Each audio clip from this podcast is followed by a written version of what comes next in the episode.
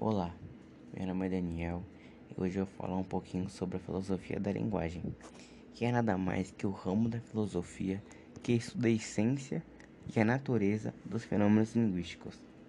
Uma das principais características da filosofia da linguagem é a maior diferença entre o ser humano e os outros seres que existem no mundo. Ela trata de um ponto de vista filosófico da natureza do significado linguístico, da referência do uso da linguagem, entre outros. As principais questões investigadas pela disciplina são: como as frases compõem um todo significativo, qual a natureza do significado, o que fazemos com a linguagem, como a linguagem se relaciona com a mente do falante e do intérprete, como a linguagem se relaciona com o mundo.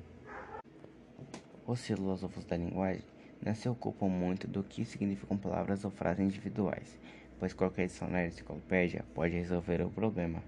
O mais interessante é o que significa para uma palavra ou frase significar alguma coisa.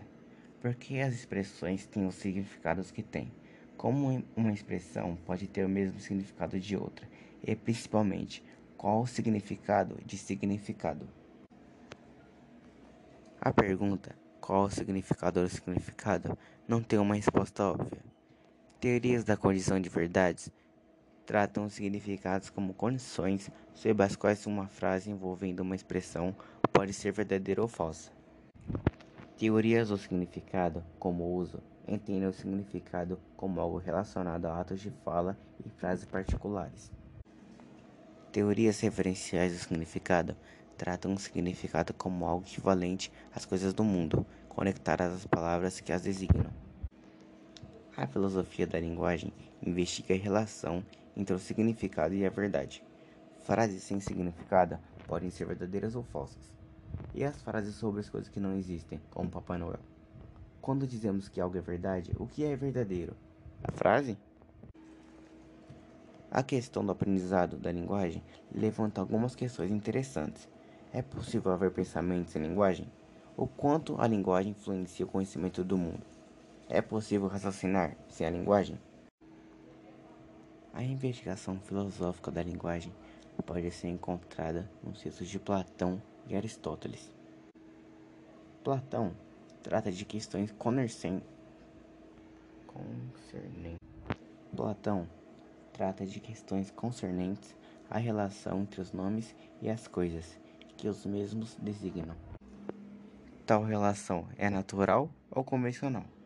No final do diálogo, ele admite que as convenções sociais estão envolvidas na fixação dos nomes às coisas e que há problemas na ideia de que palavras e fonemas têm significados naturais. Já Aristóteles ocupou-se de questões de lógica, das categorias e do significado. Ele separou todas as coisas das noções de gênero e espécie. Ele defendeu que o significado de um predicado é estabelecida através da abstração da similaridade entre várias coisas individuais. Tal teoria deu origem ao nominalismo na Idade Média, mas a influência aristotélica também na posição oposta, o realismo. Dentre os medievais, Pedro Abelardo é notável pela antecipação de muitas ideias modernas sobre a linguagem.